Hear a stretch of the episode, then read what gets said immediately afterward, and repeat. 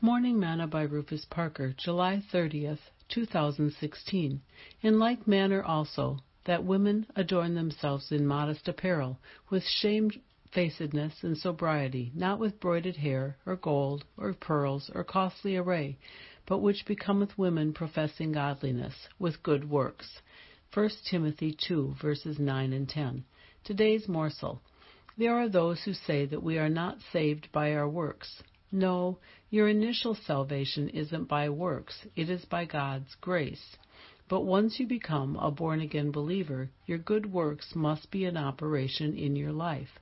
Paul told Timothy that he was to teach women to adorn themselves in modest apparel, with that attire that make them become women professing godliness with good works. You see, godliness with contentment is great gain. The Christian life with good works reflects Christ in you. The best ornaments for those who profess godliness is good works.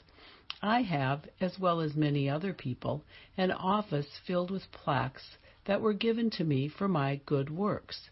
How much more as a Christian? Should not our lives reflect good works for Christ?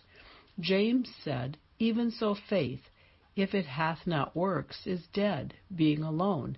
Yea, a man may say, Thou hast faith, and I have works. Show me thy faith without thy works, and I will show thee my faith by my works. James 2, verses 17 and 18. No, we are not saved by works, but they do help us reach our eternal reward. Good works always produce good character. Sing little as much when God is in it. Labor not for wealth or fame. There's a crown, and you can win it if you go in Jesus' name. Thought for today Good works always produce good character.